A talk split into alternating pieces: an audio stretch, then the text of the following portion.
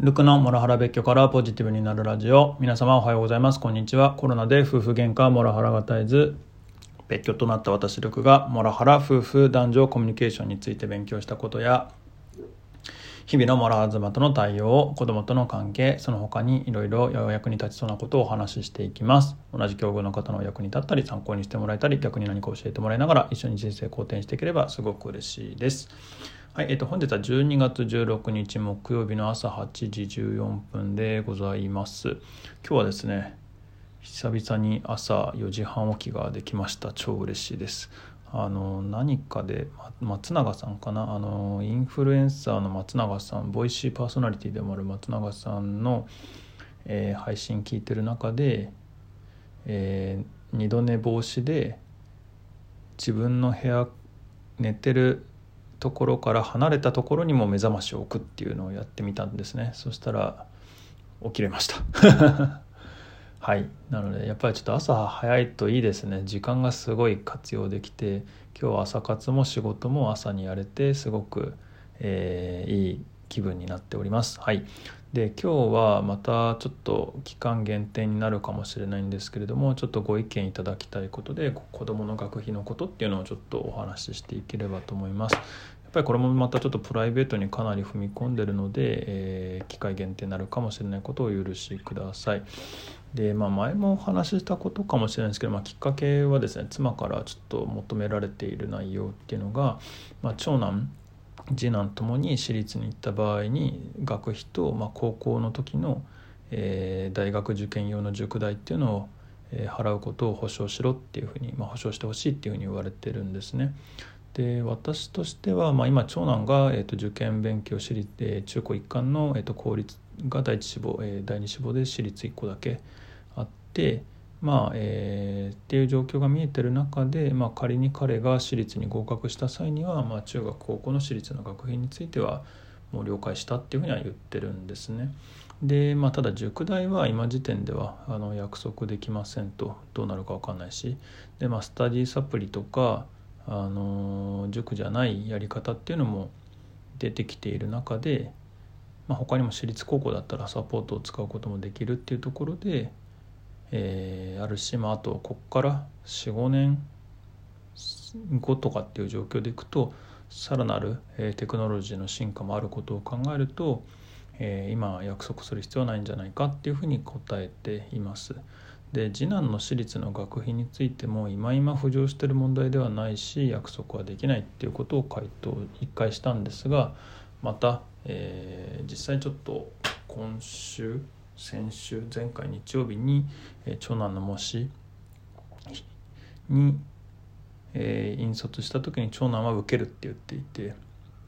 でそれに対して妻はあのー、もう一回この長男次男ともにじゃないと、えー、妻は許せないって言ってるみたいなんですね。なので結構平行線になっていますっていうのは状況です。で、まあ、ご意見欲しいポイントとしては、まあ、私は短期的な目線で言っていて、まあ、妻は長期的な目線で言ってるのかななんていうふうに思っていますが、まあ、私の年収もいつまで今の状況を維持できるかなんて正直わからないっていうところがあって、まあ、未来のことで多くの金額を、えー、約束するっていうのは正直できないなっていうふうに思っていて、まあ、これでも結構無理してるつもりでいます。で、私の思いとしては、まあ、この条件でも長男が受けたいと思うなら受けさせてあげるのが一番かなっていうふうに思ってて、まあ、彼が後悔しない、もしくはあの時受けられなくて、えー、我々を恨むっていうことがないっていうのがまず第一かなっていうふうに思っています。で、妻は多分、まあ、長男と次男の公平性を気にしてるんでしょうね。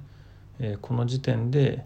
長男次男、まあ、次男が私立行くってなったりだとか、まあ、あと長男も高校になったら大学の塾代が約束されないんだったら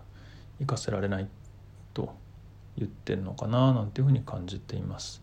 で、このあたりちょっと話聞いていただいてどう感じるかっていうのが、もし皆様あったらぜひコメントやレターでいただければ嬉しいなと思ってます。まあ、正直このあたりまで来ると、いやもう少し詳細の前提条件知らないと分かんないよだとか、え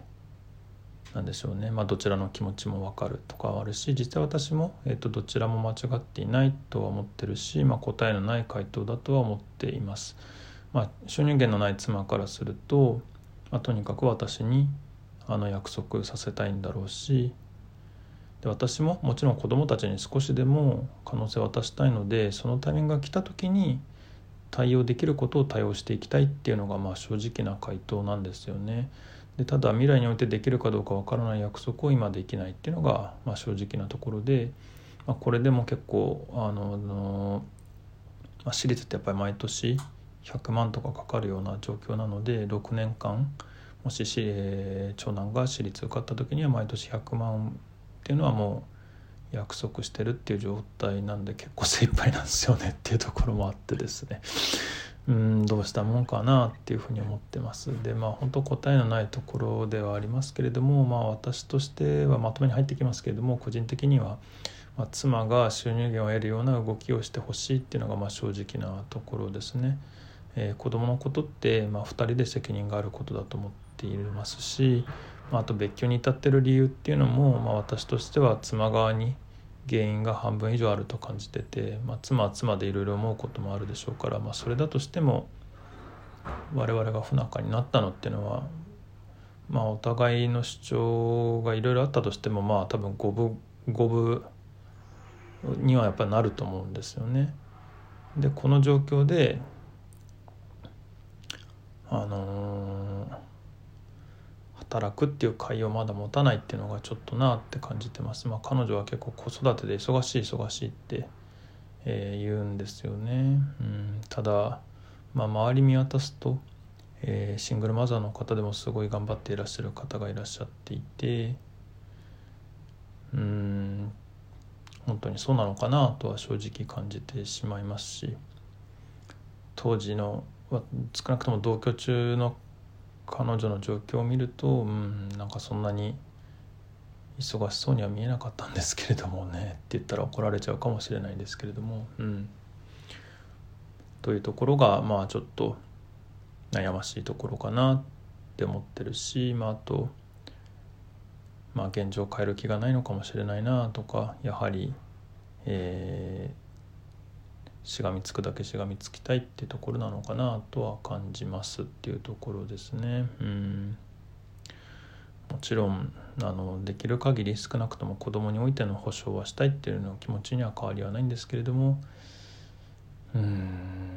だったらなんで私にあんなひどいことしたんだろうなっていうのもちょっと正直感じちゃうっていうところもあります。もうここは答えが出ませんが、なあの何かもしコメントいただけるとすごく嬉しいです。はいというところで本日の配信を終わりたいと思います。何かご意見ご感想とありましたら、まあ、特に今回はねあの